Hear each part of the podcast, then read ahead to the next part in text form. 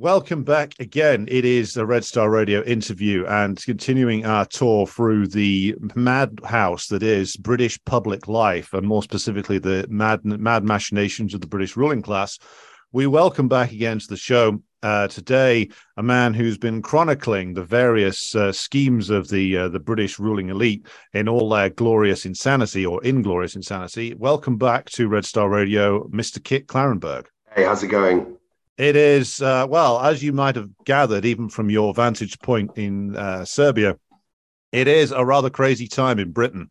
And so I thought, what better time, what better person to have on than somebody who's been chronicling for Grayzone UK um, a lot of the machinations of the British uh, secret state. So welcome back, sir. Yeah, thank you. Yeah, I mean, it's been uh, it's been marvelous spectating it from abroad, but I mean, I do I do worry about my friend, my friends, and family and people I care about. Um, but the uh, but yeah, I mean, yeah, no, I mean, it's it's, it's, a very interesting time, isn't it? Well, yes. Um, if you can float the possibility of the Serbs sending a humanitarian intervention force, we'd be grateful. Absolutely. Like, I mean, I think, I mean, I think, I think the time has come for you know peacekeepers to be on the streets of London and other major cities because, I mean, I mean, quite frankly, I don't know what the hell is going on there. Um, well, but I don't think the British do either. No, nobody does. That's the point. Um, though somebody seems to have convinced the trade union leaders that Keir Starmer is the answer, which is not a good look.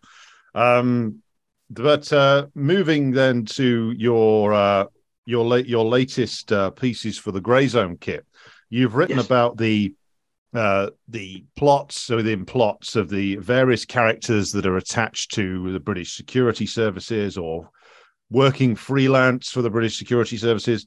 You've written a couple of pieces, one dealing with the uh, the Kerch Bridge incident, and one dealing with a wider question of like British involvement in training Ukrainian uh, stay behind partisan slash terrorist operations. But I wanted to begin with the Kerch Bridge incident, which, as we, as you will, many of you listening to this will know, is the is the bridge that connects um, what used to be referred to as Russia proper to um, to Crimea, and was bombed at the beginning of uh, beginning of last month. So uh, Kit, you uh, wrote extensively about the British plans for sabotage of the bridge that have existed for quite a long time. So, what were these plans developed by these characters, and like, well, um, how serious were they in their intentions? Well, I mean, I, I, it's difficult to know where to begin, really. But I think that yes, that ever since, I mean, actually, long before um, the the conflict in Ukraine started, there have been this kind of this constellation of you know senior British um, military and intelligence officials who have been um, you know advocating aggressively for a huge build up, um, a huge escalation against Russia, effectively you know precipitating you know, World War Three or yes like a, a, hot war of some kind.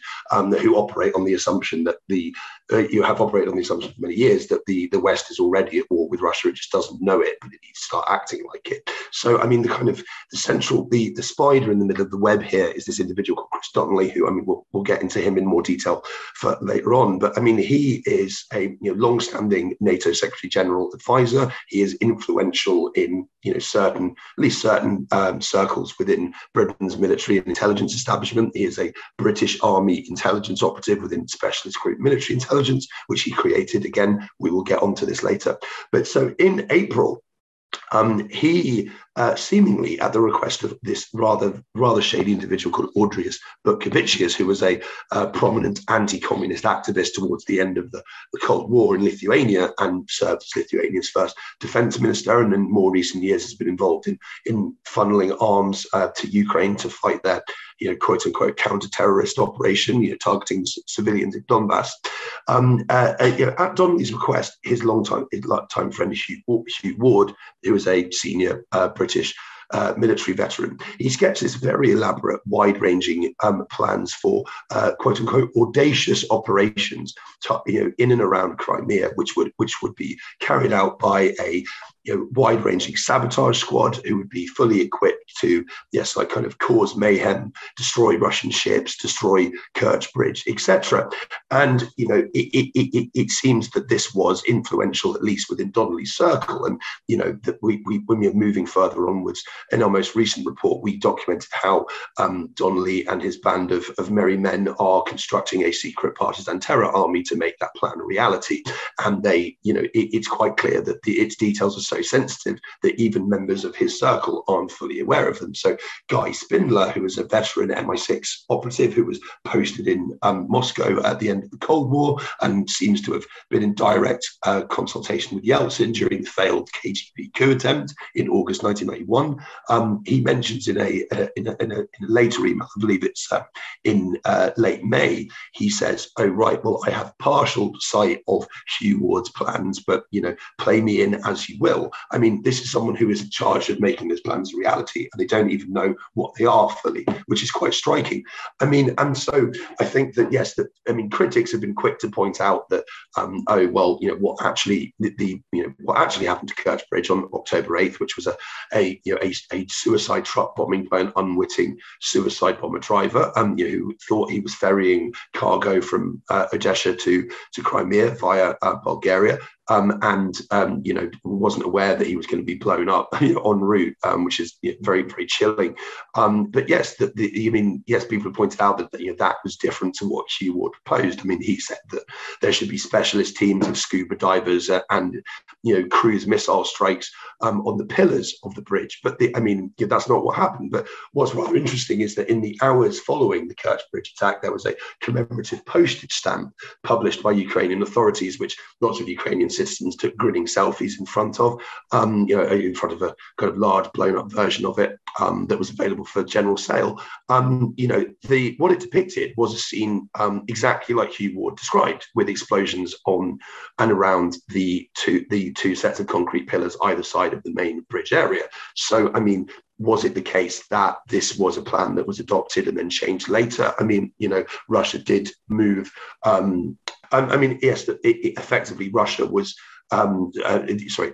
Um, yes, I mean, quite why the plan was changed, we don't know. Um, yeah, it might have been because Russia, you know, moved all sorts of defensive missiles to Crimea um, in August, um, or it could be that they just wanted plausible deniability. Because I mean, in keeping with Nord Stream, another subject I'm sure we'll get into in some detail. I mean, one of the really curious aspects of the Kerch Bridge bombing was that in the in the initial hours following it, Ukrainian officials and supporters were, you know, eagerly celebrating and cheering the act and sneering at Putin because it happened on his birthday, coincidentally. Um, and then subsequent to this, they started backpedaling and saying it was a Russian false flag. So, I mean, yes, there could have been a degree, you know, an attempt to uh, create some distance between between themselves and what happened. Um, particularly given, I, I mean, I, I, strongly suspect that the purpose of the bombing was to see if and how Russia would actually react. Um, and you know they responded in you know pretty decisive fashion by launching a, a missile um, campaign against uh, Ukraine, which has not stopped in the in the weeks since. It means that most of the country doesn't have electricity at night, and you know people uh, people can't access water, and it's it's prompted even more people to flee the country, and many of them heading to Russia, coincidentally. And so yes, I mean it it, it, it seems fairly clear that you know that events such as you know, the attacks on on Russian ships in the in in the, in the Black Sea, and yes, maybe even Nord Stream 2. Um, this is that blueprint sketched by Hugh Ward coming to life. Well, it certainly seems that the there was a great deal of prior knowledge um, of the bridge yes. attack, given that well, you don't get a commemorative stamp ready in about a couple of hours, do you? Uh, so no. clearly, this was something that they were ready to claim full responsibility for. Uh, it also seems like they fully expected this to work in terms of completely blowing up the bridge. So there's been speculation that um, the the attack was meant to be much bigger than what actually transpired because it knocked out partially the roadway, but not even all of that. Mm. So it looks like they had in mind some kind of much bigger attack, and also that when they started planning this, I have seen some speculation on, uh, admittedly, mainly Russian sources saying that mm. this was meant to be as part of a bigger Ukrainian successful attack uh, through Kherson region and towards uh, Crimea, with which the um, the the bridge attack was meant to be like a, a the pièce de résistance, so to speak, uh, to create mm. as hmm. much panic and mayhem and demoralization as possible. But that all went wrong or didn't happen, and so they were left with like the the truck bombing. Uh, uh, yeah, as, as a um, as a as a sort of as their only option. I mean, what do you make of that? Yeah, it wouldn't surprise me at all. I mean, I think that yes, I mean the I mean, ever since the you know the, the quote unquote counteroffensive started in Kherson, I mean, I think that they they've had you know um, uh, what's the word they, they they've had kind of very, very elaborate kind of wide ranging plans to, to to retake you know the territory for propaganda value, and I think that the initial you know quote unquote I mean, they they uh, the Ukrainian forces made you know quite quick headway um, through you know Russian occupied territory, but the territory wasn't heavily occupied. It was um, you know, it, it, there were, it was down to kind of a few hundred, uh, you know, largely allied forces guarding these places, along with some, you know, artil- artillery infrastructure. They weren't heavily guarded, and you know, that and I think that perhaps because of those initial early successes, um, which which did entail, it seems, you know, thousands of Ukrainian losses anyway. Um, they were rather high on their own hype and kind of probably around a structured or at least rough timetable. Thought, well, we'll do this and we'll do this. I mean, look, I mean, what, look at what's happening now with you know, a, a major attempt to retake Kherson. Um, we're not getting much information on what's happening, but I mean, it's right before the midterms. You know, I mean, I think there's a, an enormous amount of pressure on Zelensky to, um, you know, produce results to keep the or the you know, endless weapon weapon shipments um, flowing. Um, I mean, at a time when you know, across Europe and indeed in, increasingly in, in the US itself, there is you know declining support for doing this, and you know there are people are questioning. Well, I mean, you know, if we've got people starving at home, um, who you know can't afford the heating. Why are we you know sending all, all these, these killing apparatuses you know thousands of miles away with no idea how they're actually um, how they're actually used um, and with very little to show for it in terms of battlefield success. I mean, you know, yes, it would it would be entirely unsurprising if yes, high on their own hype, they hatched a a series of uh, interconnected actions that they were going to use to sell the, uh, the success and prowess of Ukraine's military, and that hasn't seemed to work. I mean, there have been some there have been some videos recently emerge of seemingly all English-speaking frontline units just fleeing um, from you know the bombardment, endless bombardment of uh, of um, uh, Russian artillery in in and around Kherson. Um, again, I don't think these people knew what they were dealing with and bit off more than they could chew. Well, it's a bit different from um, shooting Afghan civilians, isn't it? Yes. Um, yeah, the, absolutely. The, the Taliban with, with, air support. Yeah, yeah. The Taliban um, didn't have a, a, complex artillery targeting system, air support, and uh, well, complete air domination. So uh, a lot of the, I mean, if you think about it, like these these British military guys, like haven't actually fought a major war against a an advanced industrial country. I mean, you could yeah, argue that maybe that maybe Argentina, maybe um, at least it had an air force. Um. But e- even there, like against a country like Russia, I mean, they haven't fought anything like that since World War II. There's nobody yeah. left alive with that kind of experience anymore. I mean, shooting Irish civilians and um, you know yes. terrorizing Iraqis isn't the same deal. Yeah, no, absolutely. I mean, I mean, it's, it's, it's, probably a fun weekend for these people. I mean, and it's, it's yeah. I mean, we, we, saw a lot of that where there were mercs who, you know, went to the front line, who had you know extensive experience in, in Iraq and Afghanistan, who you know fled the country uh, within days of arrival because they were absolutely not prepared for it. I mean, quite how we're now, you know, nearly nine months into this, and they people haven't gotten their heads around the fact that the you know the Russian military is powerful. Um, they have an enormous amount of very effective weaponry at their disposal, and indeed, yes, that you know they are probably the most experienced um, uh, you know, military in the world right now in terms of yes, direct combat experience, which you know, Britain and America lack, um, you know, palpably. Yes, well, that leads us to some of the the individuals in this uh, particular scheme or series of schemes, yes. which is Central to it seems to be this character you've already mentioned him by the name of Chris Donnelly. So, first of all, you've explained a little bit about him, but who is he, and more specifically, how far back does his involvement in this whole Ukraine crisis go?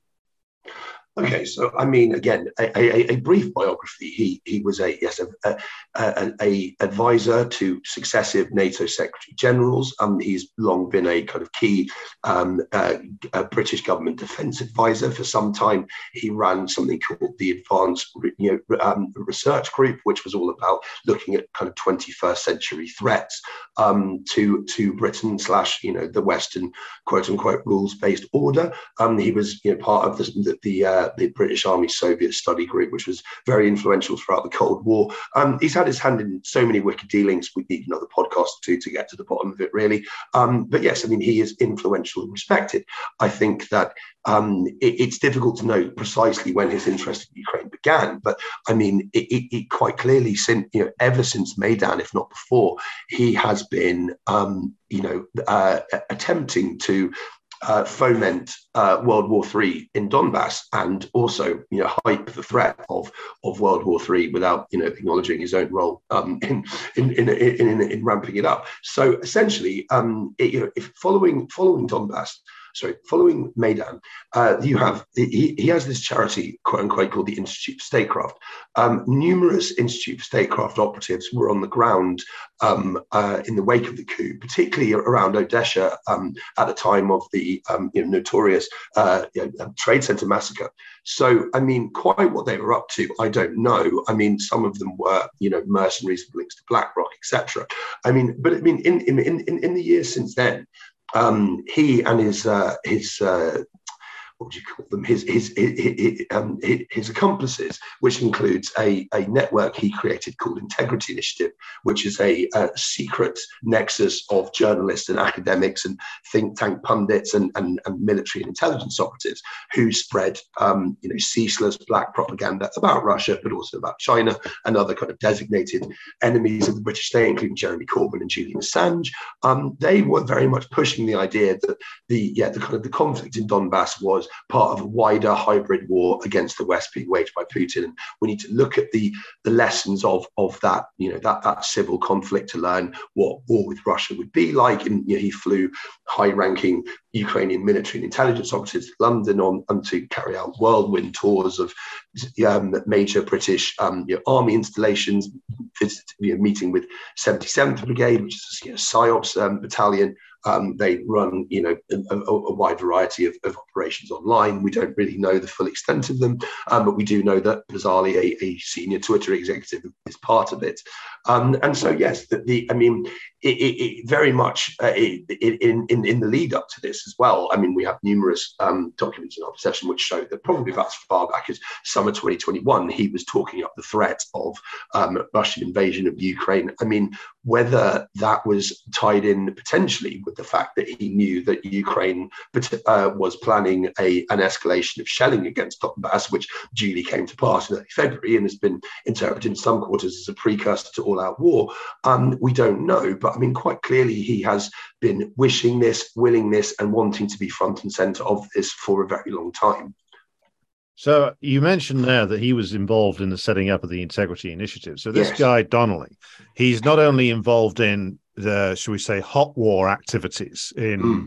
Donbass. He's been he had some involvement with uh, the Maidan and the bloody aftermath, though the extent of that we're not completely clear on. He's also involved in uh, character assassination campaigns and various different opinion manipulation operations in Britain. So mm. this is a guy who's clearly an important figure, isn't he? Yeah, yeah, and I think that I mean I mentioned briefly earlier, specialist group military intelligence. This is a kind of sister organisation of 77th Brigade, which um, know, Donnelly also had a role in creating. And and you know, this is a effectively a secret network of, of army reservists and you know, they work in tech and finance and all sorts of other um, you know kind of fairly mundane um, uh, uh, you know, professions, uh, you, you know, one might think. But actually, they are secretly helping the, the British Army to, I think, and I think the exact quote in the in, the, in their internal files is, you know, fight. Um, it helped the British Army fight um, fight war with modern weapons, which could include, yes, like you know, financial intelligence, which could be damaging one way or another, um, even if just for propaganda purposes on on you know enemies. And you know, quite bizarrely, 77th Brigade has a uh, a dedicated relationship with Transparency International, where it's cons um, its soldiers to work amongst the quote unquote anti-corruption experts who work there. Um, and so yes, that um, you know, SGMI is based on, uh, and this is in their recruitment slides, uh, the kind of the SOE model, which is the Special Operations Executive. This is, you know, Churchill's, um, you know, un, ungentlemanly, ungentlemanly warfare unit, um, who were involved in carrying out operations behind enemy lines in World War II, um, you know, in occupied Europe and, and also parts of Asia. and and you know that that kind of ethos um, was also applied to the Soviet Union um, following the end of World War II. Britain effectively created and ran the Forest Brothers, which is the you know the Nazi collaborators in in the in the Baltic states who um, uh, you, know, carried out sabotage against um, the Red Army and and uh, you know what they called Soviet occupiers for decades after World War II. The same in Poland, the Cursed Soldiers, and also the the you know pan-European Operation Gladio, where um, Britain and America um, secretly ran these fascist terror armies who would carry out um, attacks, which were then blamed on the left, and they carried out assassinations and in service of creating what they call the strategy of tension. This notion that you the the public is under constant threat and needs to you know, trade their liberty for security, and you know that it's quite clear that, that, that Donnelly's very taken on this. And one of the very bizarre things um, uh, that I, I mean, when I when the Integrity Initiative files leaked in late 2018, one thing that I noticed early on on their on their on their web, page, which has since been shut down, they referred to um, I forget the name now, but it was a it was a it was a famed SOE agent who had died, you know, in 1945, I think, um, and they were named as a fellow on the Institute for Statecraft website. Um, I thought this was rather curious and figured it was spook humor and you know didn't really think anything more of it. Um, uh, I started to get very suspicious when it, they removed this name um, a month later. They didn't take down anyone else's name, just this you know alleged person. So I mean, whether this was a pseudonym or whether they felt that people would start looking more deeply into their yes, their kind of their, their secret network structures. Uh, you know, um, I'm, I don't know, but it's very it's very it's very very striking. And yes, that brings us to the modern day where you know, according to special operations executive principles, um, there is um, you know the, the, the, Donnelly is leading the construction of a secret partisan terror army, um, but, uh, you know, based on this belief that you know, they, they can win the war. I mean, there was a very good book published last year on which looked at resistance movements in Europe and actually concluded that SOE were a bit crap um, and massively over romanticized by you know, and, and, you know, it's kind of one of those chicken and egg um, situations whereby you know one of the reasons that the SOE model was embraced by London after World War II was because you know due to its declining power and its you know its military might was virtually non-existent and its you know its intelligence services were also kind of in retreat. Um, it, it, you know this was a cheap way of fighting wars abroad, which didn't involve you know gunboat diplomacy that Britain couldn't conduct anymore or large-scale invasions.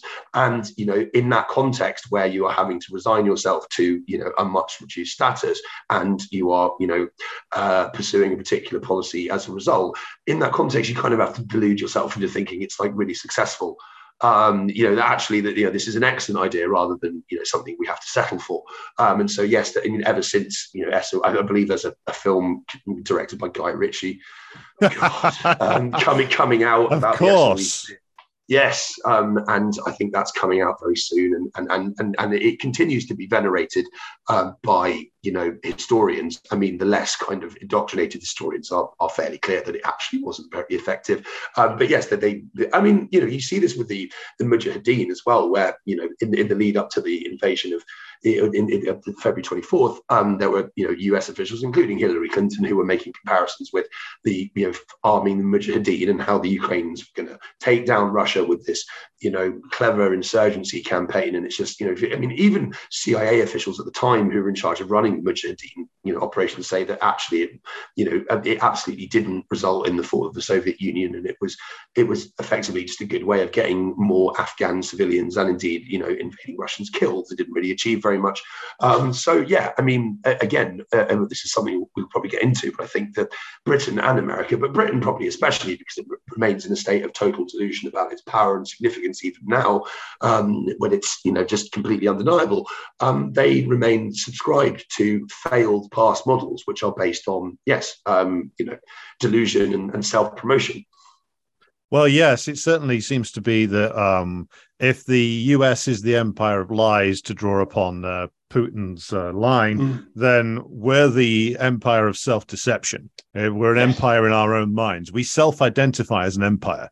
Um, yeah. though not, I think the, the reality is a lot different. Um, so, drawing on like what you said there, like the the training of um, Ukrainian ground forces in Britain, mm. that is openly admitted to now in terms of uh, putting like, I think it was the number was 10,000 uh, Ukrainian troops through what a month long training course in British military facilities, who are then shipped back to Ukraine and stuck on the front line and usually end up dead within a few uh, weeks.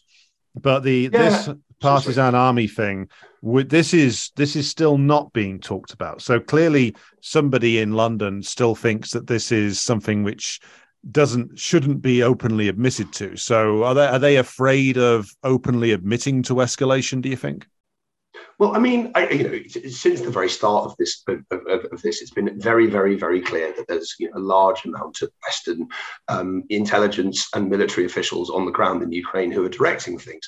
Um, you know, I mean, the, the French recently admitted that you know, they've got dozens of you know, DGSE, which is their, you know, their, their MI6 or CIA, um, you know, uh, who are operational um, in Ukraine, um, and you know, we know that the US is is t- taking a very hands-on approach, both in terms of allegedly um, trying to stop the, the black market sale of weapons, um, which has been you know a huge problem, um, ignored and unacknowledged since the start of this, but also that you know they they are in they are heavily involved in helping the Ukrainians target um, uh, you know, you, uh, HIMARS and other kind of, you know, Wunderwaffen, we were told would be, you know, the absolute end of the war and, and, and result in resounding Ukrainian victory, but don't seem to have actually achieved that yet. Um, I mean, so yes, they, I mean, quite clearly, it, it, it's kind of undeniable that the the West is involved, that this is very much a proxy war, that you know, Russia has made clear that it very much views it in these terms. I mean, I think that the, the, the difference there, though, the kind of the kind of deviation is that if you are, you know, just offering um, military training, that's one thing. Um, if you are providing weapons, that's one thing. Even if you're helping them use those weapons, that's one thing it gets into a whole different ballgame, at least from a kind of you know legal or quasi-legal perspective, um, when you are directly involved in shaping specific operations. Um, uh, you know, you know, what you know, one-offs like the Kerch Bridge bombing or the attack on Nord Stream two, um, or you know, like oh yes, um, the attack on, on Russian ships in the Black Sea.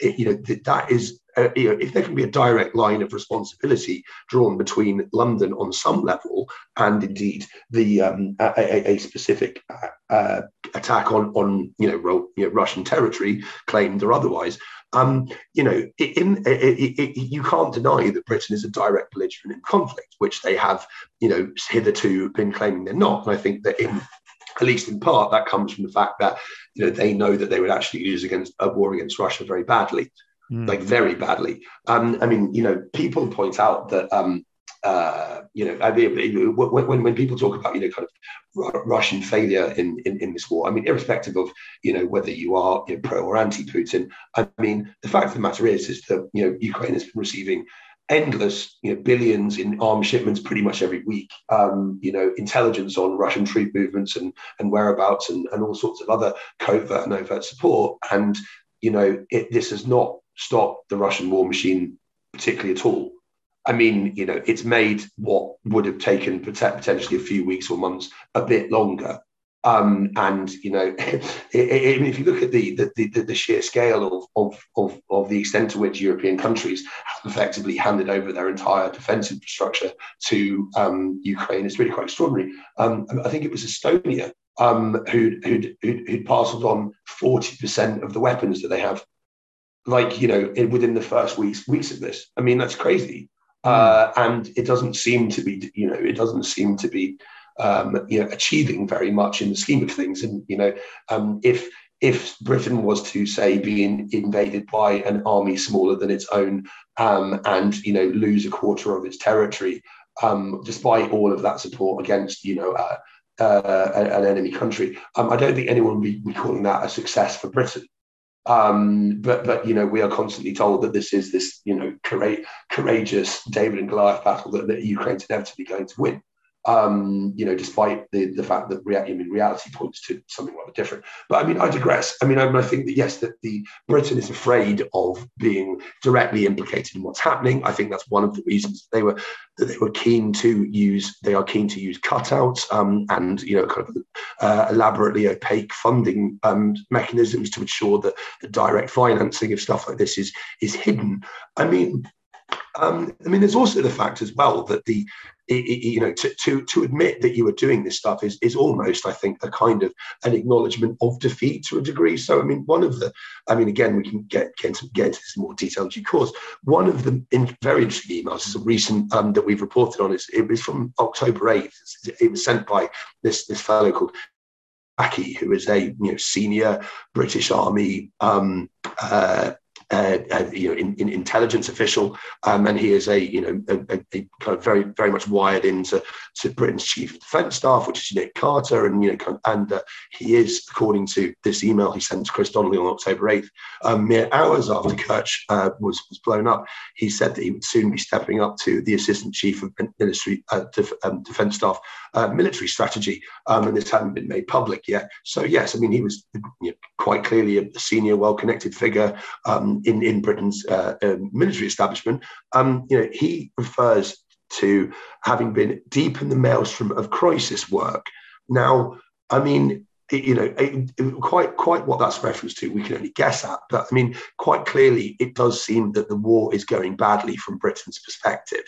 Um, maybe it's the fact they feel that they've been, you know, it's felt that they have um, entangled themselves to such a high degree they can't get themselves out. I mean, which is often what happens in war. I mean, it's what Britain found out in, in the First World War. Um, you know, they'll be home by Christmas.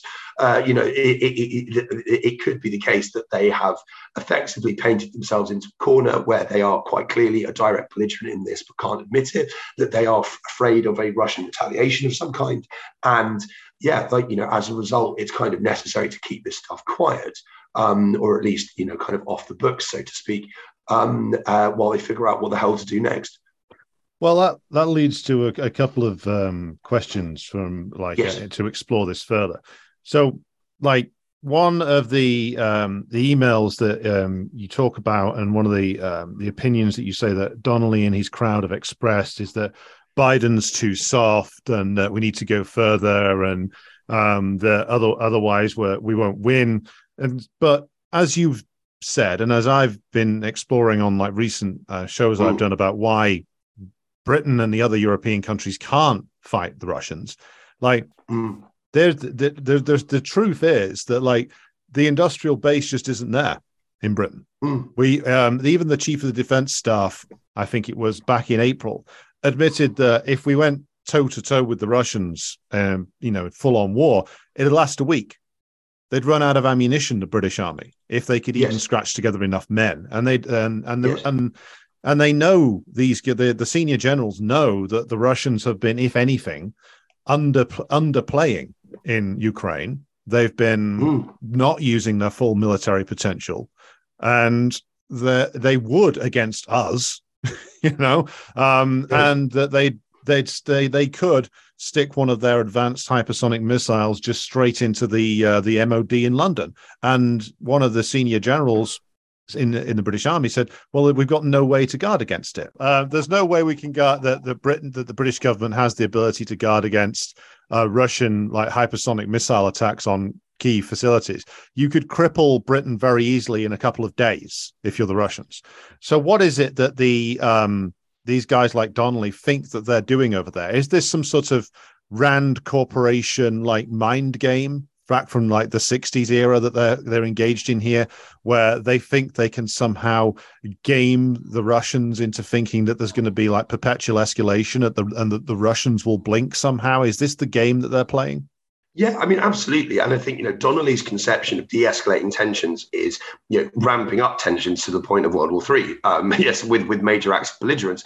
I mean, you know, in March 2014, he aggressively advocated that the Ukrainian, the, the kind of post-coup government um, in Ukraine launch a blitzkrieg against Crimea you know, after it was seized by Russia, you know, surrounding Sevastopol harbor with mines, destroying Russian fighter jets which were stationed on the peninsula, and targeting Russian satellites using microwave weapons. I mean, it's all very GoldenEye, it's all very Doctor Strangelove, but it's not remotely amusing. Like, you know, this is very, very dangerous. I mean, you know, his assumption is, and you see this in a lot of the, the kind of quote unquote thinking papers that he produces and his his uh, um, uh, his uh, Confederates do, that they kind of see Russia and Russians as very stupid and actually incredibly weak. They, they only think in terms of force and they don't respect anything, you know, bar strength in their adversaries. So, yeah, the idea is that, well, hey, if we make clear that we're not going to back down and we're willing to press the nuclear button, um, uh, then you know then then then that will that will cause Russia in itself to back down. But I mean, we're seeing in real time that this is not happening. I mean, yeah, you mentioned that, uh, yeah, that there's been a, a sense of surprise amongst Western military officials that Russia has, well, you know, until now been been fighting with one arm tied behind its back. Like I think there were some anonymous uh, Pentagon officials quoted in the Washington Post recently who said that they were quote unquote baffled that Russia hadn't targeted civilian infrastructure. And you know what I mean, you know when when this um, uh, uh, you know, rocket campaign started, um, I think it was on October 10th um, you know, we, it, it, it, I, I, saw on Twitter there was a very odd kind of cognitive dissonance. I mean, it's not that odd in, in you know, in the context of uh, the Ukraine war generating a lot of contradictory, um, you know, totally nonsensical cognitive dissonance, heavy um, takes on what's actually happening. Where you know Ukraine supporters were on the one hand quick to say this is completely irrelevant, and you know it's all just a it's an act of you know symbolic desperation for the domestic audience. It's not actually achieving anything. And then on the other hand, saying, well, you know, the fact that they're targeting electricity infrastructure means just shows that they're fighting a war of genocide um, you know, against the Ukrainian citizens. is, I mean, you know, it's one or the other, not both, right? But I mean, I think, yeah, the, the, the, the Donnelly is possessed of a you know large number of, of, of crazy ideas. He always has been. He is known uh, for you know making predictions that don't come true. I have spoken to people who knew Chris Donnelly during and immediately after the Cold War, and he was you know at the time he was very much a uh, subscriber to the, to what he called coiled spring theory, which was that effectively the um, that Russia was actually removing its troops from Europe in, you know, uh, post 1989, um, not because it was ceasing to occupy, you know, East Germany and Poland, I mean, all these other kind of Warsaw Pact states. It was just making sure that their troops were in a better position to strike forward and that there would be that, you know that actually the end of the cold war meant the hot war was beginning. Of course this didn't happen. I mean this this was a generally a conspiracy theory that was was embraced by the more um, lunatic fringes of the intelligence community in britain and america. I think you know,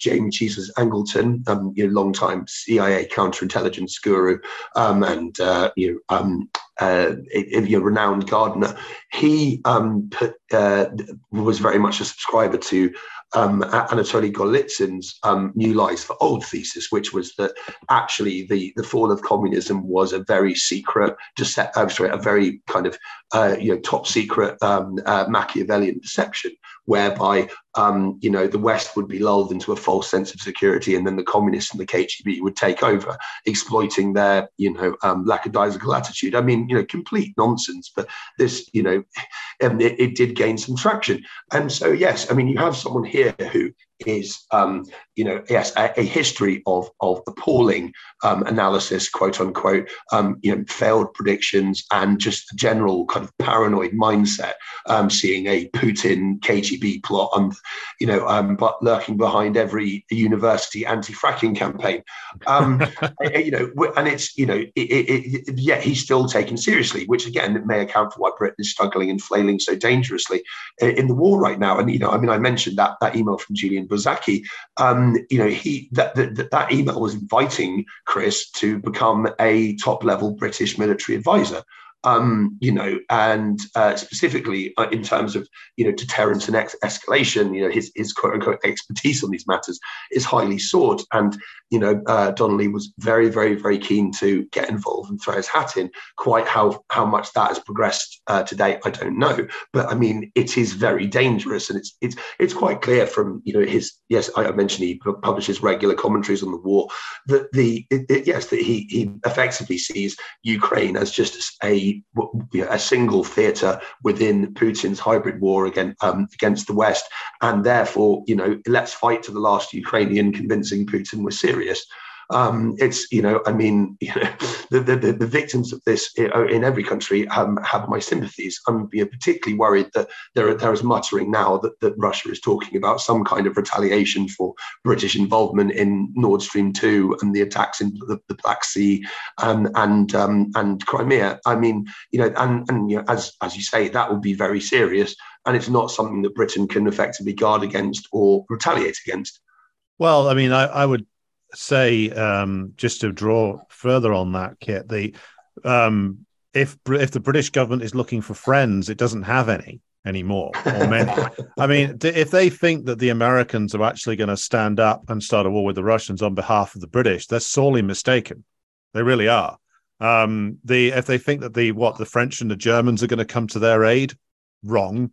Like yes. Br- Br- the Russians have clearly drawn the correct conclusion that the British government is a basket case and yes. that, that Britain is getting increasingly isolated. And therefore, if you're going to beat up anybody in the Western Alliance, well, it might as well be us.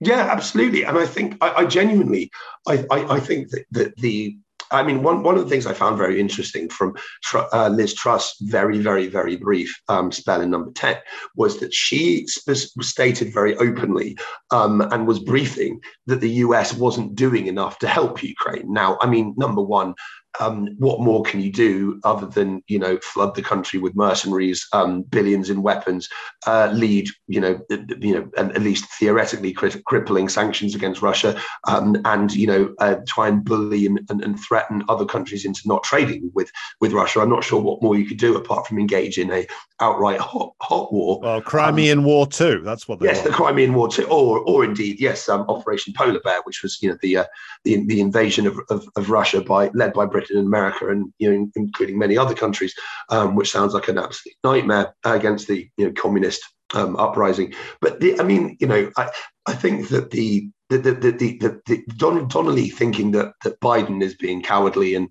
you know is uh, he is too willing to quote unquote back down by you know indicating that there you know that this could lead to nuclear war, which is a you know, reasonable logical um, you know conclusion to draw or speculation to make. That yes, that the I mean Britain genuinely thinks, I, um, and this is something it has done throughout history. I mean this was the basis of the the Cold War was that the it, it, Britain believes that it, you know, the the US will always be there to um, haul its chestnuts out of the fire um, so to speak. Um, you know, that's not the case and has never been the case. Um, apart from, you know, every every now and then, um, you know, in a small in a small way. Um, you know, I, I, I you know, uh, Britain is seen as a you know a, a, a useful idiot by Washington when it suits its interests. Um, the rest of the time, uh, you know, they, uh, the, the, Americans neither trust nor particularly respect Britain. I mean, you know, Joe Biden again was apparently um, you know on record, or, or, you know, or at least kind of off record, on record, as saying that Liz Truss was a moron and that his staff shouldn't speak to her or, or you know, give her the time of day. I mean, and yes, he did. He did fly into the UK um, at least at least once while she was prime minister, and they didn't meet, which was you know not not well reported, but extremely embarrassing. And yes, a very a very you know um, you know a- accurate manifestation of the quote unquote special special relationship, um, more on, more honest than usual, I think. So yes, I mean I think that yes that Br- Britain has probably been going into business for itself in terms of trying to ramp this up, thinking that well you know if we get caught with our trousers down or this kind of spins back on us, then we have you know the US with its mighty arsenal and you know the, the quote unquote new world new world on hand to rescue us, and you know, that's not going to happen. Um, and I think, I mean, you know, bearing in mind that, I mean, in the lead up to the war in Ukraine, you know, the US and, and indeed the UK was following its lead, was saying, okay, well, you're on your own here if Russia does invade. Um, I suspect that you know that same attitude will prevail if there is a major major attack on Britain, and a lot of people, both you know within the power structure and the average person on the street, will be rather confused that you know our, our best friend, you know that like that who we have we share a, a language with, and you know we have this special relationship with, actually doesn't give a shit well, and and never truly did. It's all it's always been about it's always an alliance of convenience for both sides. I mean, the idea that um, Britain um, is like leading the US around by the nose, yes, is is this stupid idea that like some people like in the, the populist circles believe, and it's also what some people in Whitehall believe. I yes. think um, some oh, of them yeah. actually do think that like if they create so quote unquote facts on the ground. Yes, yes. That the US will have no choice but to come in and back them up. But that just simply isn't true. I don't think that was even, it was more true in the Cold War because the stakes were higher than they are now in some respects. But I think now, like, I don't think Joe Biden or even like Kamala Harris is going to stick their neck out um, to bail uh, Rishi Sunak out of a mess. And certainly they wouldn't have done it with Liz Truss. So the, the further question to that, Kit, comes from comes like in the form of like, well, the the, Brit- the British involvement here, like the we, it's fairly well established that they had something uh, uh, in the planning stages with regard to the Kerch Bridge. Yes. Like the involvement in the Sevastopol harbor attack um, is fairly clear that there was some kind of involvement there. The Russians are certainly convinced of it. Um, this the the Nord Stream two attacks. I mean, we've heard from the the leaks coming from supposedly Liz Truss's hacked phone that she texted Blinken straight after mm-hmm. it and mm. said it's done. Now, so let's let's start with Nord Stream two because that was even more spectacular. Given what you've seen from the likes of Donnelly, given that the reported leaks of like Truss's texts, what do you reckon to like the the the level of British involvement there, and also the fact that they, it appeared that um, uh, the Poles had some engagement in this, if we believe um, what Sikorski, the former MEP and yes. defense minister, said. So, first of all, let's deal with Nord Stream 2. What do you reckon to the British involvement in that? I mean, I I I think that it, I am absolutely certain that, that it was one way or another um, British um, British concocted and executed. I mean, in respect of Liz Truss's um, hacked phone, we've heard a lot recently in certain circles about her texting Blinken saying it's done. Um, I mean, bearing in mind that her phone was allegedly hacked um, while she was a foreign foreign secretary, and this came out on the campaign trail, um, not when she was, you know, prime minister. Actually, you know, for, for all of you know a few weeks, um, the t- that timeline doesn't stack up. I mean, mm. I do find. I do find I, I'm quite skeptical that they would be so on the nose. I mean, I'm also skeptical that Truss would be in the loop at all because you know she's an idiot and I, you know she's a, a known leaker um, mm. notorious for it. And you know, and also yes, the, I mean, I, I, question whether the US would have been party to it. I mean, just as with Kerch Bridge, we saw all of these you know, uh, neocon lunatics and you know Ukrainian supporters, including Sikorski, who was once part of a uh, American Enterprise Unit. Oh no, sorry, en- American Enter- is it an American Enterprise Institute um, uh, specialist unit that was concerned with um, trying to have Belarus designated as a member of the Axis of Evil. Um, like I, I, kid you not. And is and is obviously married to Anne Applebaum, who is just you know a lunatic and also part of Integrity Initiative, funnily mm-hmm. enough. But the yes, yeah, so I mean, you know, I, I, I, you know, all of these people rushed to cheer it, and you know, we're saying thank you USA, and then you know, it suddenly all of these posts vanished, and yes, it's kind of disappeared from public view, and that tells me, despite the fact there have been official investigations, the results of which can't be released for national security reasons. I, you know, I think that uh, it's it's pretty clear that there was state involvement, and I think that yes, that the fact that I mean, you know, the, the, the, at the very least, in August, the, British uh, Royal Navy was training Ukrainians to use underwater drones, which are equipped with explosives and are you know meant to be used to deactivate mines. In other words, they're exactly the same type of vehicle that was found loitering near Nord Stream 2 by the Swedish Navy in 2015, which is a very strange incident that's been largely memory hold until now. Um, the Russians have produced pictures of this um, device, although it still remains unclear, um, you know, uh, which country it originated from. But I mean, if you look at yeah, Hugh Ward's plans, they make repeated reference to training, training and equipping Ukrainians with underwater explosives to take out Russian shipping and attack Russian ports, and also, and, and you know, it, I mean, I would urge your listeners. We have made the this is called support for maritime raiding operations. We've made that available for you know, download on, on, on our website, the Zone website, and you are free to you know report on it and share it um, if, if, if you wish i mean yeah the, the, a lot of it was concerned with carrying out exactly this type of sabotage using specially trained fighters using specialist equipment i mean there's a particularly amazing um, uh, uh, passage in it where it refers to how well you know what what we need to do is we need to get the Ukrainians or this you know this this partisan unit um, uh, you know um, uh, equipment that, that can easily um, uh, uh, be integrated with existing Royal Navy vessels. So, i.e., you know, like, and we need to make sure that, you know, if and when we deploy directly, whether in secret or openly, that they can just hitch ride on our, you know, on our ribs, on our, you know, smaller ships, etc.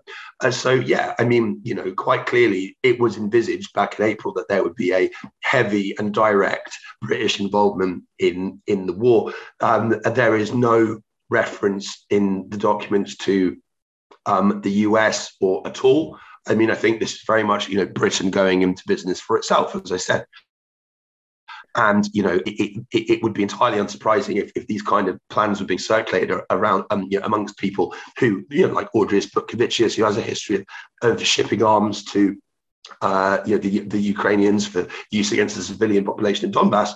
I mean, you know, it, it would be entirely unsurprising if if the, you know, these proposals gave birth to Nord Stream two, and the you know the official Royal Navy training was you know the the cover story, as it were.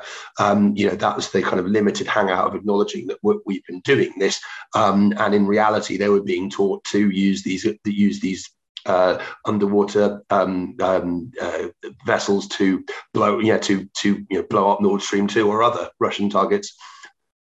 So this um, puts uh, Britain in the role basically as like the most aggressive um, part of the NATO alliance, along with, of course, the the mad dogs in Warsaw and the the yes. yapping dogs in the Baltics. Um, and this is this this raises a rather interesting question, which is like, well, what the hell happens to NATO now, given that the the the US, even even the Biden administration, I don't think is actually up for any of the madder ideas that come out of like US neocon circles, such as putting troops directly into Odessa or yes. uh, trying or backing up a Polish invasion of Western Ukraine.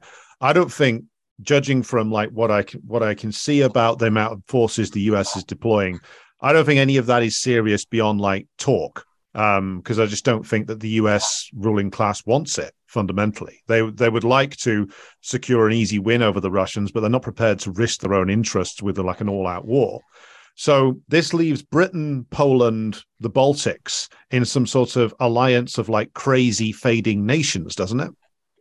Yeah, I mean, eh, it, what's what's interesting, I think, actually, is that the I mean, we've discussed this about you know Operation Surprise with Gwythian Prins and Richard Dearlove. I mean, you know, they were very concerned about Britain losing its kind of overly privileged position um, within the Five Eyes as a result of being part of the EU. And I think that the, the, the, you know a core component of that was also being angry that Germany and France were increasingly taking the lead on um, uh, you know on you know, dictating the terms of Europe, Europe's integrated defence structure. And so, I, I, mean, they definitely, you know, Bill Dearlove and Prins and some of their, you know, more balmy um, uh, allies, they very much had ideas of you know, that Britain and America, but particularly Britain supplanting the role of Paris and Berlin, you know, you know, in, in that context. I think at least in the, in the, initial portions of the war, it seemed like they were being successful in this because obviously, you know, Scholz and Macron were being pilloried for attempting to, you know, seek a peaceful path with um, with Russia, and and there was, you know, and you know the uh, the you know um, Boris Johnson has streets named after him in Ukraine now, um, and I, you know he's a he's a he's a hero in hero in the Baltics. Um, but you know, I mean, and, and I I did see some analysts at the time who were you know neocons themselves who were talking in the pages of Foreign Affairs and all these these other State Department House journals about how yes that you know this is uh, reasserted US hegemony over Europe um, to a greater extent than before, particularly given the other kind of declining, uh, the decline of the German uh, US alliance un, under Merkel slash Trump. Um, you know, it, it, it, I think that was you know very much wishful thinking. I think that now that you know that yes, that the I mean the US is probably increasingly seeing um, the, the, Baltics and the, the, UK as major liabilities because they are willing to aggressively push for you, you know for, for, actions the US is neither willing nor able to conduct. And they know, I mean, you know, the, the, there are insane people within the US military industrial complex who probably like to nuke Moscow tomorrow. I think there are also you know slightly stabler, saner heads who realise uh, okay, well, actually, that's probably not a good thing. Um, you know, and I think that yeah, the, the, I mean, we saw today, um, or was it yesterday? There was uh, there have been reports in the Wall Street Journal and the Washington Post about how, oh, you know, Ukraine is being encouraged behind closed doors to, um, you know, uh, you know, be, be open to negotiations. I mean, it was only a couple of weeks ago we were told they would be retaking Crimea. Um, you know, I mean, I do think that, I mean, people pointed out that this is probably just a PR exercise to make it seem like the Ukrainians reasonable. I mean, that might be part of it, but also I do think that there is a, you know, increasingly it's understood that there needs to be a negotiated settlement. This is actually a lot more damaging. And actually, one of the things that this war is doing is, I mean, as it grinds on, is it's actually pushing countries within Europe away from both the EU and uh, you know, the EU and or the US. I mean, you know, Scholz is now um, after many months of saying, you know, we will we will die in cold if it means that we, you know, we we don't have to take Russian gas exports. Is now, you know, uh, you know, very much you know, uh, banging the drum of negotiated settlement ASAP, please. Uh, Macron is doing so as well because you know they they kind of realise that the you know the, the, the, full scale of the energy crisis is is has is nowhere near hitting both their countries, and already they are facing you know major economic collapse as a result. So it's like actually this you know the, the, this that initial kind of muscling in of Britain to and, and America to um, yes, the, the, the, you know the, the, EU's kind of unified quote unquote um, uh, defense strategy has backfired massively, and you see it more and more. There are countries, including my my adopted home of Serbia, where, which are being you know increasingly assertive in terms of saying we are not going to follow these sanctions, we are not going to you know allow a major escalation here. Um, you know we need to just be you know trying to find a constructive way out of this. Um, and yeah, I mean you know it, it, it, for all of the talk in, in say like April and May of how the Western Alliance have never been so united. I mean, I can't, I can struggle to think of a time it's been more disunited than now. Yes, and uh, it's funny, isn't it? The, I mean, the the the cast of characters who've ended up on like uh, opposing sides of this. So, like, you have a an absolute reactionary like Viktor Orban, yes. um, but who uh, appears to have a functioning brain. At least he's a clever reactionary, if nothing else uh, realizing that oh shit, if we do this, then we're screwed. Um, yes. If we cut off from Russian energy, then we're screwed. You have, but you also have like the Polish reactionaries who seem to be completely insane. Like their their idea of like staging some sort of invasion of old Galicia, yes. um, which could, I mean, uh, looking at it, they could only do that if the US completely backed them up, and I don't think the US will do it. Um, uh, but it does raise an interesting question, which I, I, was looking at recently, Kit, and I wanted to get your opinion on this as yeah. somebody who's traveled in the area. Like these, the Baltic states, Poland, like in many respects, like these are nations whom capitalism has been slowly killing for 30 years. Like the populations are dwindling in the yes. Baltic states. Like there's mass migration out of these areas. Like everything like the reactionary politicians who've run these places have done has run the whole thing into the ground. And so is it that the only thing that they've got left as like a rallying call is like drumming up memories of the cold war and using like putin's russia as a stand-in for the ussr now is is is it this a case that these people have failed on everything and like the hysteria is all they've got left yeah, and I think that one of the what you know it, it, this isn't this is never acknowledged, but one of the kind of you know amusing boomerangs of EU uh, freedom of movement um, is that it has meant that a lot of kind of younger, more more progressive, um, you know, uh, better educated people have fled these countries, thus gifting them, um, you know, re- reactionary, uh, you know, far right governments. Um, and yeah, I mean, I think that they are running out of they're running out of things to weaponize in order to you know shore up their their failing rule. I mean, yeah, you look in you know say like Lithuania that they've lost about. I mean, it's a tiny country. They've lost about a million people, um, which you know they will never replace um, since 1991 at the very least. I mean, Ukraine has lost tens of millions.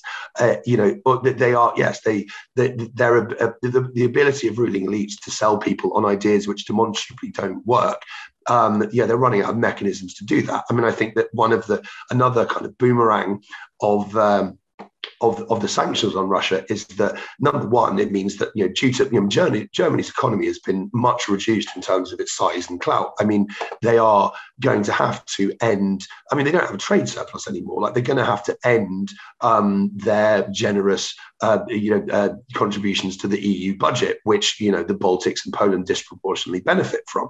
And then you know that's going to be there'll probably be an upsurge in nationalist rhetoric in Germany about well we we send too much these ungrateful people anyway and blah blah we should cut it even more. And then in turn, um, you know, the, the, you know reactionary governments in the you know in um, in Central and Eastern Europe will be able to say, well, we don't get anything in return, and you know, like they don't give us any money, but they do force gay pride parades on us and all sorts of other things which aren't you know overly popular in in that part of the world.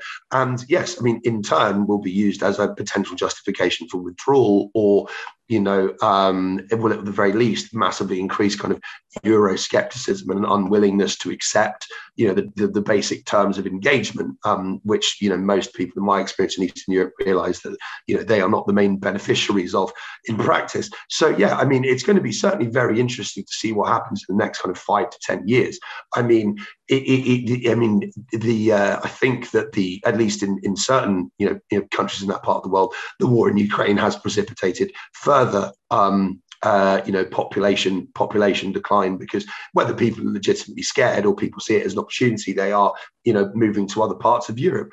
Um, and you know there are you know the, the, to, to, a certain extent there um, that loss is being offset by you know Ukrainian refugees, although I gather that they are you know, increasingly unpopular in Poland. Um, and there are, you know, uh, there have been protests by nationalist groups against their um, against their presence, particularly in uh, west, uh, sorry, eastern cities like Krakow. Um, so yes, I mean, it, it, it, it, talk about the law of unintended consequences. I think that there's looking at a very, very different and probably much reduced European Union um, in the next few years. Whether that whether that space will be filled by NATO, um, we, you know, we don't know. Although it definitely seems that the initial push to make the Baltics the kind of front line of the uh, the military alliance has somewhat um, they've somewhat backed off a bit. Well, yes, even they aren't willing to um, put themselves in the suicide ring, um, but apparently uh, Finns and Swedes are, so that's all good. Um, yeah, yes. Yeah. Are um, Turks willing to let them though? Pardon?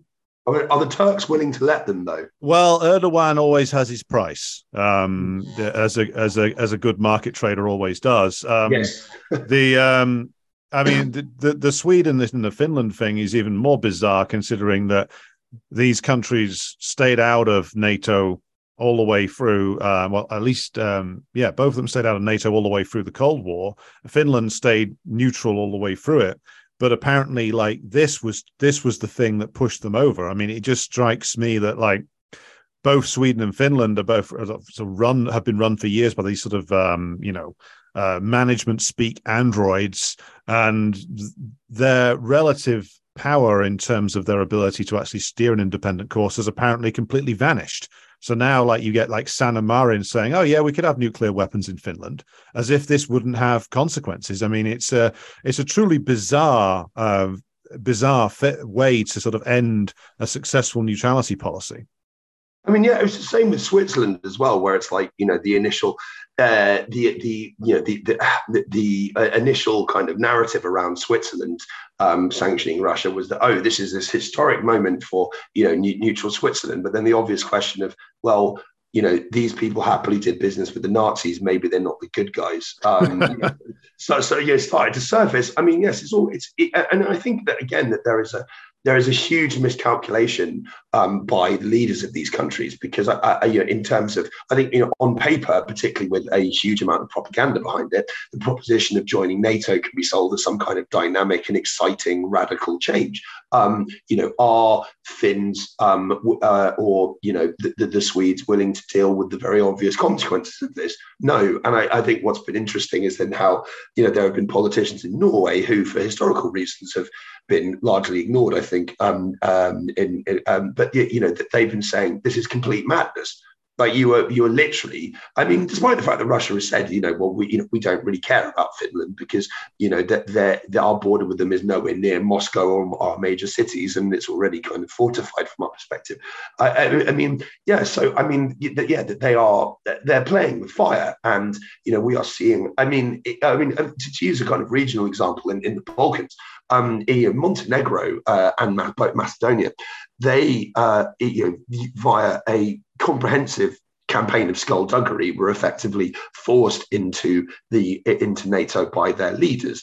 Um, you know, in Montenegro, the government published falsified polling research, which showed there was overwhelming majority support for joining, and that, that people didn't want a referendum on it actively um, and enthusiastically. Um, yeah, the government, um, you know, uh, you know, went in despite massive uh, public opposition and huge protests, and then, you know, after 30 years in power, the government um, fell at the next election because people were so unhappy with what was done. Um, you know, in Macedonia, sorry, now North Macedonia, the same thing. Um, you know, it was you know, people were ambivalent or opposed to it on the whole. Uh, the government ran ahead with it. There was all sorts of corruption, including the kidnapping of uh, opposition politicians, bribery, and and everything to, in order to get this passed. And the kind of pro-Western golden boy who was in charge of, of, pursuing this is now out of power. So, I mean, I think yes, that these if if these uh, you know ever so popular um, in the West uh, governments um, you know want to push ahead with push ahead with this, um, you know they should they should know what they're getting into. And I think that yes, that the you know once the reality of what this means becomes clear, and I think that there has been talk by Russia of well, you know, we will ensure that you know, you have zero of our, our energy gets to you um, if you know if you go for this. Um, I you know know once that kind of starts to bite, I think people might think twice about whether it's actually you know a really good idea to you know enter a hostile military alliance targeting a country you border, which has you know shown that it is willing to use force to prevent um, you know to protect its vital interests. One of which is its neighbouring countries not joining this um, you know, it just it, it, just seems to be playing playing with fire to me. Mm. Well, speaking then of the uh, NATO and the Balkans kit, let's uh, turn to a fi- final question for today, which is un- unconnected but also connected to Ukraine, which is the question of Kosovo and Serbia. There's been another um, series of stories coming out recently about um, Serbs withdrawing from the Kosovo governmental institutions, mass resignations of Serb police officers from the Kosovo police force. Um, aside from the um, predictable um, hysteria this kicked off in like certain corners of the British media, what is the actual reality of uh, the situation going on right now in Kosovo, and like what is the what is the attitude of the Serbian government under Vucic? Well, I mean, it's it's it's interesting actually because I yes, I mean, all of the kind of the, the anger and hysteria um, that, that, you know uh, you know about this, I've I, and uh, you know I, I've only ever encountered it in the Western media. I mean, I'm yet to speak to, to you know um, um, uh, anyone here who um, seems to have you know overly strong feelings about this. I mean, they see it for what it is, which is that you know this is a basic row about number plates. Um, I mean, Vucic made the mistake perhaps in the past of saying that you know, if we recognised um, Kosovo num- license plates on cars, then that would be an effective acknowledgement of Kosovan statehood, and which he, you know, kind of rode back on when they said, "Okay, we'll go ahead with this." I mean, you know, it, it seems very minor. It seems like there's a lot of people who have a stake in stoking violence, um, uh, you know, um, claiming that this is a problem when it isn't necessarily. Um, and you know, it, it, I mean, the, um, the majority of the of the, the, kind of institutions that they've left um, are, you know, pretty toothless. I mean, the police are one thing, but they always operate in, you know, direct um, coordination with the Kosovo Albanian police. The other Serb police largely for show. So, I mean, this is all very, it's all very, you know, symbolic. I think that it's a, you know, some somewhat futile protest against the you know what's probably inevitable. I mean, you know, the, one of the reasons though that I think that there is um, you know there is a lack of kind of local anger here is that people, um, in my experience, Serbs in my experience are very they're kind of choosing the hill or hills they die on very very carefully because they know that if there is a kind of upsurge in intention, which you know does get yeah, that will give an, a window of opportunity to malign external actors to you know well either uh, you know, um, you know, stage some kind of intervention in, in, in, in, Serbia, or you know, yes, I mean, as before, declare all-out war against what's called Little Russia, but you know, actually has you know rather proven over the past year that it's um, absolutely not you know a lick spittle of Moscow or Putin. I mean, you know, so for instance, recently there was um, you know a, a, a pride parade went ahead in, in Belgrade, which was um, you know it, it initially signed uh, the council approved it, and then there was some pressure from the Orthodox Church, and there was some pressure from some far right groups, and they they decided to cancel it. But then the organisers, who are all backed by the U.S. embassy, decided to go to go along with it anyway. And um, you know, people were angry, not that the parade, the parade was happening, but because you know, yet again, they felt their sovereignty had been kind of you know undermined and, and, trampled all over. Um, in the wake of it, there was some, there was a degree of unrest. Um, I think that it, you know, it, it was largely just kids who had nothing better to do on a Saturday afternoon, really, and it died down very quickly. I mean, had people not been so concerned about the prospect of, um, you know, an outbreak of, uh, you know, Western, you know, humanitarian intervention targeting Serbia again, um, I think that the clashes would have been a lot more fiery and bigger. Um, I mean, yes, you know, people are choosing when to get pissed off and, and when to get pissed off publicly. I do think that if they keep getting told that they're a pariah state and that, you know, that they have to be punished by, you know, blocking their European Union membership, which no one here wants anyway.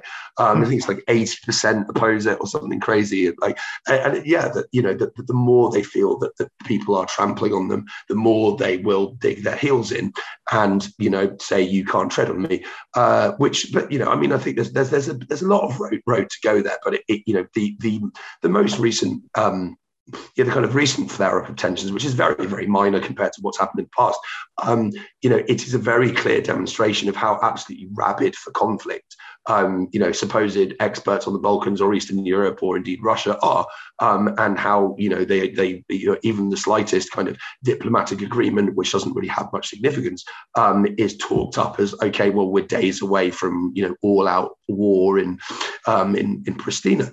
I mean, you know, it, it, it, I, I, I, I, do think that, you know, I mean, I'm sure your listeners don't need to be um, reminded, but the, the, the, the, very obvious question to ask is who is ramping up tensions here? I was in Bosnia over the summer. Um, there are large amounts of British and German troops in the street. There was a bar which had a sign up saying "We don't serve soldiers" that was playing Yugoslavian music very loudly. Um, I spent quite a bit of time in there. Uh, the, the, you know, the, the, we're constantly told that this is going to be this new theatre of war, um, and that you know Russia, because it's failing in Ukraine, will you know seek to open a second front. I mean, I think that actually that's probably the planning that's going on in London now. And again, it's kind of rather remarkable, or well, or certainly notable that yes, that the US has refused to um, dispatch troops to, to, Bosnia, and indeed has also um, sought to reaffirm the rather Byzantine political structure um, in the wake of the most recent election. I mean, it clearly knows that there is, you know, that again, this, there's a potential for serious problems here, and um, actually they're better off without it. Well, yes, it's I mean the the unsettled nature of the uh, or the non-finalized nature of the problems from the 1990s uh, constantly recurs, Kit. And you you mentioned to me just as a final point here, um, just before we started recording, about like the feelings towards like old Yugoslavia uh, amongst the population now. Um, like given that like we're now a generation away from like the the breakaway of Slovenia and everything that has occurred since then, like what is the feelings uh, amongst the population there, uh, as you can gauge it, towards like a Yugoslavia in the past and like what the future might hold in terms of maybe at some point some version of it coming back again? Oh yeah, well, I mean, I think that, that you know one of the uh, Julian Assange said something that um, everything happens first in Serbia, and it's like the you know, that I think that he was speaking with specific reference to the color revolution, or they call it the bulldozer revolution, which was launched against Milosevic. Yeah. And this was, you know, a um, and and any you know a CIA front, the National Endowment for Democracy operation through and through. It trained activists to engage in direct action, and they called Otpor, and then this this group subsequently um, trained the you know the Orange Revol- revolutionaries in Ukraine, and they exported their model you know you know all over the world to the former Soviet sphere. Um, and you know the, in Serbia, they were told that if you overthrow Milosevic, it will usher in an, a, an era of peace and prosperity, and you know it will be a land of milk and honey and opportunity and, and wealth. And you know, bearing in mind that the, the Yugoslavia had been crushed under Western sanction in the 90s, where you know power power power cuts were you know a nightly occurrence. Um, you know, water was often scarce. Lots of food and other goods were you know hard, sometimes hard to come by. Um, you know, this was obviously very welcome, but they quickly found, um, you know, after they overthrew you know Milosevic and you know, installed the kind of Western Western supported puppet, that actually it wasn't going to be a land of milk and honey. It was going to be an extremely uh, difficult um, uh, country to live in. Um, you know that they were going to be exploited for their for their labour. That they were going to have to work at subsistence wages. That everything would be privatised and thus more expensive and worse than it had been under socialism. And so you know this created an awful lot of, of bitterness towards and distrust of claims that you know the EU would be a source of of you know investment and tourism and and and, and good things. Um, you know, it has it has placed them in a position of extreme cynicism about yes, like uh, oh, uh, and uh, kind of uh, what's the word anger about about you know what they perceive as foreign meddling and manipulation in their countries, and you know it has brought people now increasingly you know, to think that, well, you know, we were better off and more powerful as a multi-ethnic, multi-faith confederation. And that is a mindset and a viewpoint that I have encountered elsewhere as well. You know, in when I was in Bosnia, um, I encountered a lot of people who kind of, in lieu of being able to say they were Yugos- Yugoslav, they you know identified as Bosnian, not Bosniak, not Croat, not Serb. Um, you know, there was there was a lot of mixing again between you know people of people of different you know people of different groups. Um, you know, the, the the 90s is kind of viewed as as a horrible time. I mean, contrary to this notion that you know that the uh, of uh, pure uh, Bosniak victimhood and Serb genocide and genocide denial. I mean mean, all sides are very, I mean, particularly among younger generations, are very open and honest about what happened and the fact that nobody was, you know, everyone had blood on their hands and they just prefer to not think about it and think about a better future. Now, you know, we are seeing again in real time that it is much better to be a large confederated state with um, you know, uh, with uh, collective uh, bargaining and you know bargaining power, um, one way or another, politically and economically and diplomatically, than to be a small rump state with a population of about a million and limited resources, which is you know completely defenseless when in the crosshairs of Western imperialism. So I think that actually, even in a formal way, I mean, it, it, it's invited quite a lot of derision, but the West Balkan, uh, the Open Balkan Initiative which is grouping the uh, six West Balkan states into a kind of informal union where they have you know freedom of movement and uh, you know and uh, you know a kind of all of the trappings of a single kind of you know mega state. I mean that is potentially promising and it would be you know um, as as as pro western as certain countries particularly albania within within that configuration would be um, you know they have pledged to not be part of the eu or the eurasian union if you know if the eu won't refuse to take them so i mean you know we are looking again at a multipolar world emerging and we are looking at you know a kind of non-aligned movement which of course was led by tito um, from Yugoslavia uh, and remains very much a venerated idea. Um, across this region. And so, yes, I, I, certainly wouldn't write that off. And again, I think that in five to 10 years' time, Europe's going to look very, very, very different in terms of its power dynamics. Again, Francis Fukuyama taking all kinds of L's um, at yes. the moment. So, all right. Kit Klarenberg, uh, investigative journalist and writes for the Grayzone, amongst other amongst other places. Kit, where can people best find your writing, and is there anything else you want to mention before we close out? Um, I mean, nothing much really. I have nothing much to add apart from thanks for having me on. Um, I mean, yeah, you can find my writing at uh, thegrayzone.com uh, slash UK. Um, you can find me on Twitter, which is just my name. Um, and I also have Substack, but yeah, my work also appears in Mint Press and uh, The Cradle, both, you know, independent media outlets, very much worthy of your time and support, consistently putting out, you know, superb inve- uh, independent journalism, which puts the mainstream to shame. Um, and uh, yeah, I think that, you know, never it's rarely been a time um, been more important uh, that we get you know independent or, uh, you know alternative views on what's happening. Um, you know never you know, never has propaganda been so pervasive but also more blatantly false and more easy to detect. And that's why there is a huge war on against um, independent media. So we need to fight back and we need to fight back together. All right. Well be sure to check out the rest of kit's work and uh, thank you for listening